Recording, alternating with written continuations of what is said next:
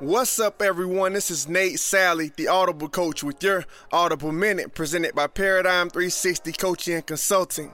Now, today I want to speak to you all about something I call the splinter effect. All right. So, recently I had a splinter in my finger that, for whatever reason, I let linger on and I didn't take out for like two to three weeks. And then I realized that as every day and every week went by, this splinter became more and more irritating and more painful as time went on.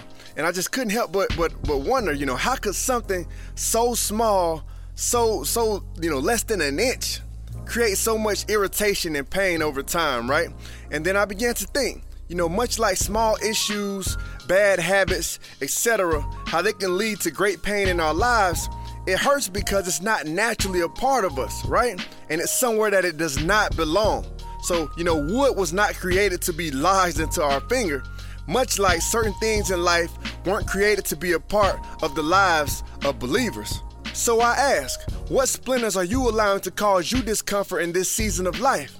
I encourage us all to remove them immediately before they cause any further damage. Once again, this is Nate Salley, the Audible Coach Thank you for your time and don't forget, be encouraged. God loves you. Dream out loud.